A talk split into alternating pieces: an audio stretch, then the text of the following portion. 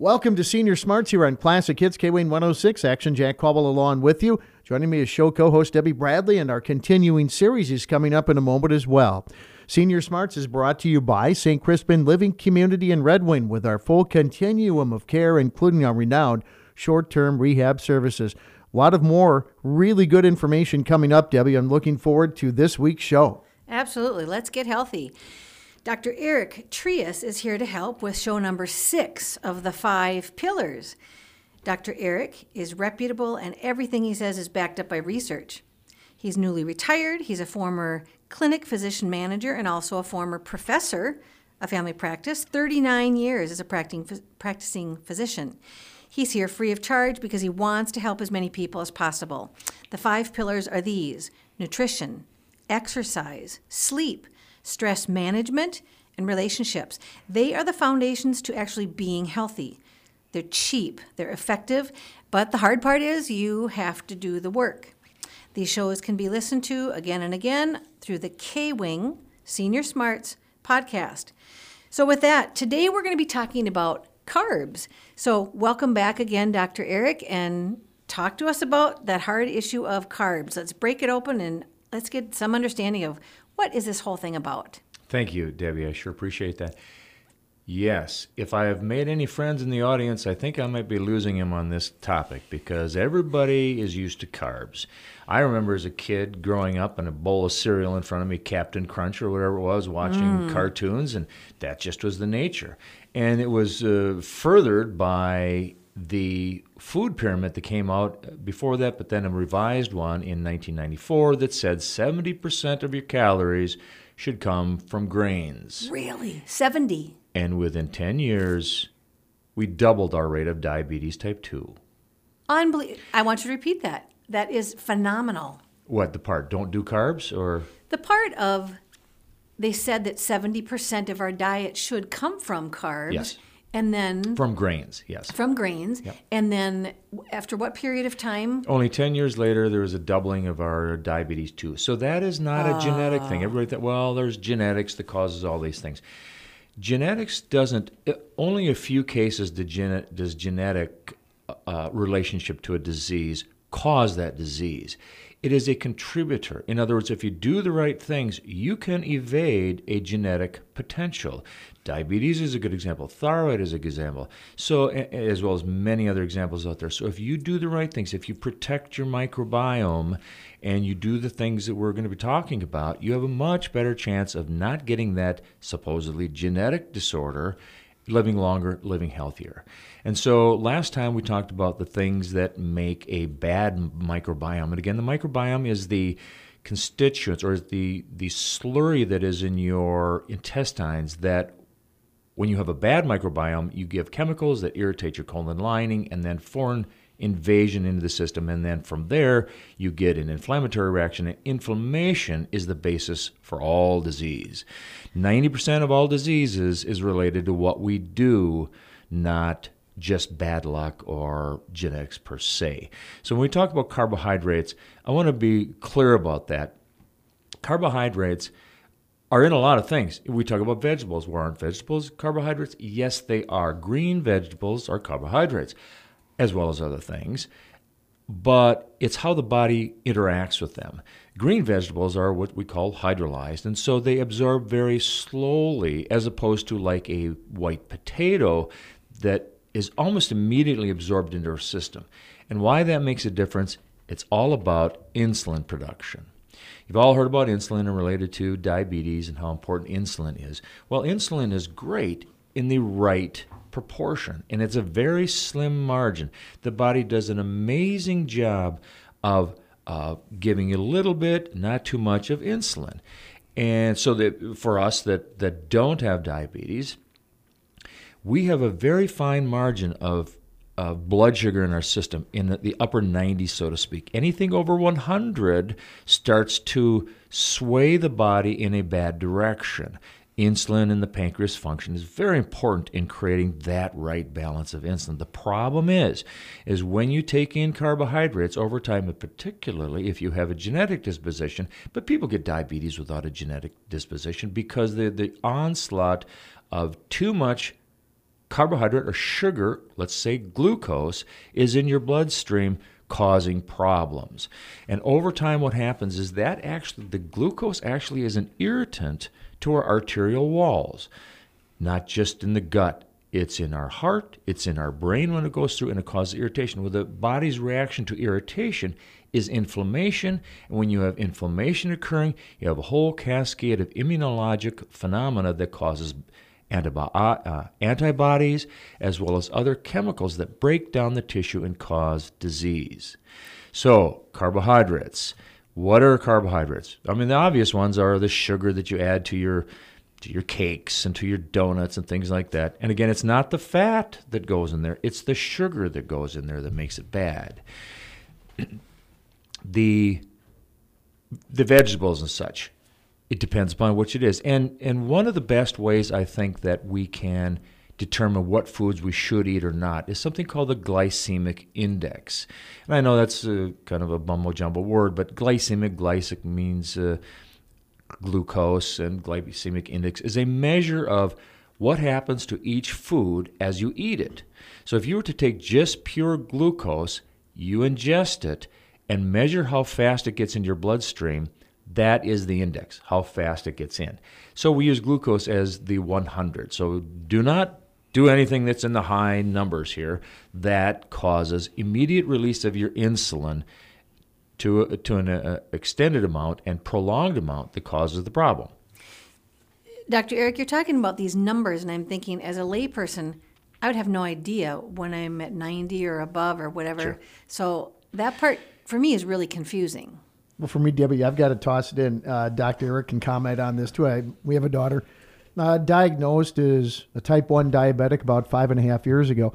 I was amazed. You know, it was an eye opening experience, obviously, for our entire family. And then, of course, to find out, well, all right, type 1 diabetic as opposed to type 2 diabetic. So, Dr. Eric, if you could explain, there are probably a lot of people who really don't know the difference. Even some type 2ers don't know, as you can tell, I'm kind of diabetic uh, red right here. The type 1ers, type 2ers. So, what's your basic difference between a type 1 and a type 2 diabetic?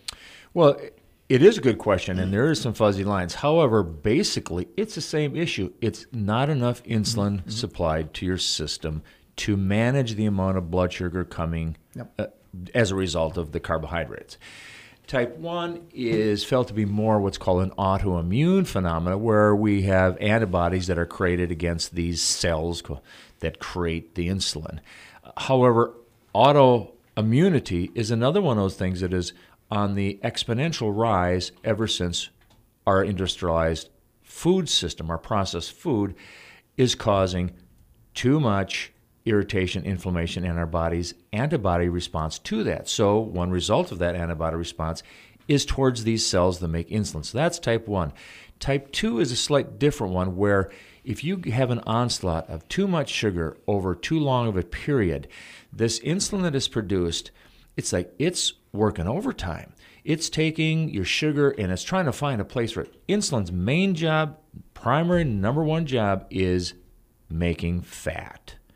It takes the blood sugar that you've just ingested, puts it into fat cells for storage, for later use, so to speak.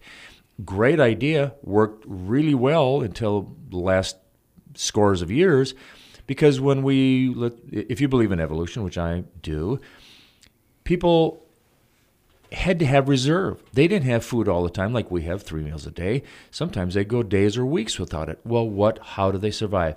They have two we have two systems of energy production. One is the glucose pathway and one is the fat pathway.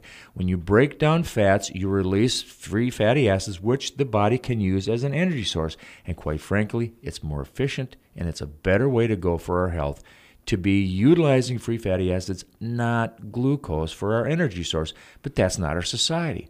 Our society is loaded with glucose because every meal has a bunch of carbohydrates in it that says that is the standard American diet. So it's it's it's this insulin that's our enemy. In, insulin in the right dose is great. It does what it's supposed to do. However, when you have too much blood sugar and it's working too hard, your cells, your fat cells get a little bit desensitized. Just like when you sit on a chair, you feel the chair right away, but after a little while, you don't feel the chair anymore because those nerves become desensitized. Those fat cells become desensitized so that the insulin has to work harder. You have to have higher concentrations and longer to create that fat storage. And over time, that desensitizing causes diabetes type 2. Did that describe it, Jack? Yeah, yeah. no, I, yeah, there is, you know, the main thing That's is, a mouthful. yeah, the, the, the common denominator, of course, would be insulin. So, and then, Now, is it true, Dr. Eric? I've heard this described before that carbs, so pasta, bread, potatoes, are the main ones I can think of. They turn into sugar. Yes, they, they get turned into sugar. Your body breaks it down. There are enzymes that break it up, and it's basically glucose in your system, or fructose if in the form of uh, fruits, or worse yet, high fructose corn syrup, which is about 75% fructose. And fructose is a bad actor. But getting back to carbs and insulin, insulin does more than just work on those cells. It is a hormone dysregulator. In other words, if you have too much insulin, it's like taking a I know I've used this analogy I think in the past on these shows. It's like a Swiss watch and you take the back off and you have all these gears, different size gears. If you go in there with a pencil and start spinning that, it's going to throw everything off. That's what insulin is like. Insulin causes a change in how our cortisone or cortisol is made, our thyroid hormone, and a myriad of other hormones that we we have yet to discover. Ghrelin, which uh, operates on our, our hunger sensors to see if we're hungry or not. It affects all these different things in a perverse way, all of which lead to different sorts of disorders. So, insulin is, we need to manage insulin much better. The best way is a low carbohydrate diet, and studies after studies now are starting to show that. So, if back to your point, Debbie, take home message.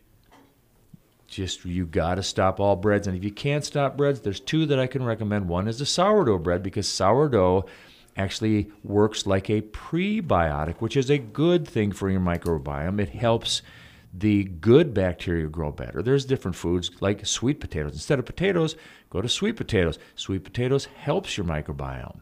Uh, other things that that are good for it is chicory root. Uh, that's not common to us, but onions, leeks, asparagus. Those are those are very good food to feed the good bacteria. Another one is probiotics, which you pretty much buy in a store. Or in that same realm is your fermented things like sauerkraut, pickles, so I, I love sauerkraut, by the way. You know, and Sauerkraut, I- yes. And I'm Yes. glad that you're mentioning Reuben sandwich or real whatever. foods yeah. because One when of you my mention favorites. like chicory root and stuff like that that's where i get hung up sometimes is you hear these talks about health and then they go off saying oh you should eat all these foods and i'm thinking i don't even know what you're talking about I, i've never heard of these i've never seen them i don't even do the grocery shopping my husband does but it's like how do you even cook or eat those foods so i'm glad you're saying foods that people have heard of and everybody can say oh i at least like one or two of those things so you can concentrate on I want to get back to the, the bread thing. When we're talking about breads, um, I've always heard, okay, if you pull back on your carbs, um, but at least if you do like five grain or whole grain, are those good breads to eat? Not usually because they're so processed, and that that's kind of a misnomer. Like whole wheat bread. If if I were to ask a question to you guys, what is the what is the highest glycemic index? In other words, the what of these four substances is the quickest that gets into your bloodstream and causes this insulin spike? Is it whole wheat bread? Is it one tablespoon of table sugar? Is it one Snickers bar or one banana? And the answer is it's whole wheat bread. Really? It is the fastest of all of those. And again, the glycemic index, if you look it up online, unfortunately, maybe we can get it up on our site here, but the glycemic index is just a measure of all the foods. And there's a, the whole, is it a fruit? Is it a veggie? Don't even think in those terms anymore. Look at the glycemic index. It's amazing how much of this available sugar is in a grape versus when we talked about bread, if you go to something called Ezekiel bread, which is a sprout type of bread, got a refrigerator because it'll actually grow sprouts on your on your shelf. But that is a low glycemic index. So if you're going to have something, go to those foods like sourdough bread. It's a better one than the usual breads. So there are ways around this, and it's we got to eat. So we might as well eat the right things. And you mentioned, well, what are the prebiotics that that we should think about? The easy things to remember is garlic, leeks, artichokes, asparagus, onions. Those are the common sweet potatoes. Those are the ones that just really make a habit of having that often. Uh, so getting back to carbohydrates, though, carbohydrates are it's it's amazing what happens. The bad bacteria in our gut actually sense when they don't have enough carbohydrates, and so they send out small little messengers that absorb through this leaky gut that we have, go into your blood bloodstream and through what's called the blood-brain barrier into the brain, and induce a part of the brain that says, "Feed me." I sounds Orwellian or, or fantastic, but the bacteria are speaking to your brain to say, eat more carbs because I need more, so that they can replicate and do their thing. It's amazing. And in fact, those those same chemicals, when you take a carbohydrate in and it goes through and gets absorbed and sugar goes in your brain, those carbohydrates attach onto the receptors in your brain in the same spot that morphine does. And we all know how addictive heroin and Yep. cocaine and morphine is. It is the same spot. So when we there's a lab experiment done with mice that were purposefully addicted to cocaine, but they had droppers of both cocaine coming out and of sugar coming out. Eight to one, these mice went to the sugar outlet rather than the cocaine, even though they were addicted to cocaine. Unbelievable. So when people look at their plate of food, you have to look at your carbs like it's sugar. Yes. Because that's what it's going to turn into. Yes. And that's a whole mind messing with your mind. It's a different way to eat. You know, my wife Yeah. spiralizes zucchini instead of getting noodles. And you know, you get used to that and that's fine. I eat it just fine. So it's it's a different way to. You got to eat anyway. You might as well eat right. So, you guys, I told you at the introduction of all of these shows, and this is where the the rubber meets the road. Here is I I told you, but you're going to have to do the work, and this is the work. So we either say, okay, I just want to live and be happy, and I'm just going to eat stuff that I know now is bad, or I have to make the effort and say, I have to go find out what a glycemic index is and look at it and transfer it onto my pen and you know with my pen and paper or make a copy of it on the copy machine or whatever and start to say if i want to be healthier this is how i have to start to do that or you can try to get a bunch of chemicals or pills or whatever and see if, if that's going to help you but if you want to get away from the pills and if you can look at your food as like dr eric says the food is the medicine choose the right ones then then this is the hard part. This is the the work that you and I together have to do. Because I know he's talking about when he talks about how your brain is telling you, okay, I need the carbs. Because there's a certain time in the afternoon where I'm my brain is saying, I need those particular chips. You know, the ones that leave the orange on your fingers. um, they call to me. It's like I can hear them talking when I'm walking through Walmart. me. Yeah, and they're saying, get the great big bag. And I'm saying, I'm all in. This is wonderful. But I try to ignore that. So it, it, it's work. If we want to be healthy for ourselves, for our families, for our children, and to raise our children right too, it's, you know, what are we used to? The people that were pioneers, that were the farmers that lived out on the land, they had to can things. You know, they pickled things, they they stored them. They didn't have the chemicals that we do now, or just to go down to the grocery store and get the the food that's processed. Just because it's there and available doesn't mean it's the healthy food to eat. Well, And- Debbie, we're down to about 90 seconds. Okay. 90 seconds. I, I'm I'm just I'm I'm the mom. You know, I've got three kids of my own, and I'm I'm playing mom with you guys. Is you have to make a decision. Do you want to eat healthier or not? And there are always consequences with our actions. So, with that, I'm gonna thank Dr. Eric for being here today. Any fleeting words as we wrap this show up about carbs? Carbs, don't you do as little of those as you can to feed your microbiome in a good way, make a healthy microbiome and a healthy life. Sourdough bread and sweet potatoes, those are the ones to run to. And with that, St. Crispin Living Community is changing aging and eating in right. Red Wing. Thank you, Debbie and Dr. Eric. Great show. Back with more next week. Senior Smarts here on Classic Hits K Wing 106 has been brought to you by St. Crispin Living Community in Red Wing with our full continuum of care, including our renowned Short Term Rehab Services. We'll see you next week for another edition of Senior Smarts.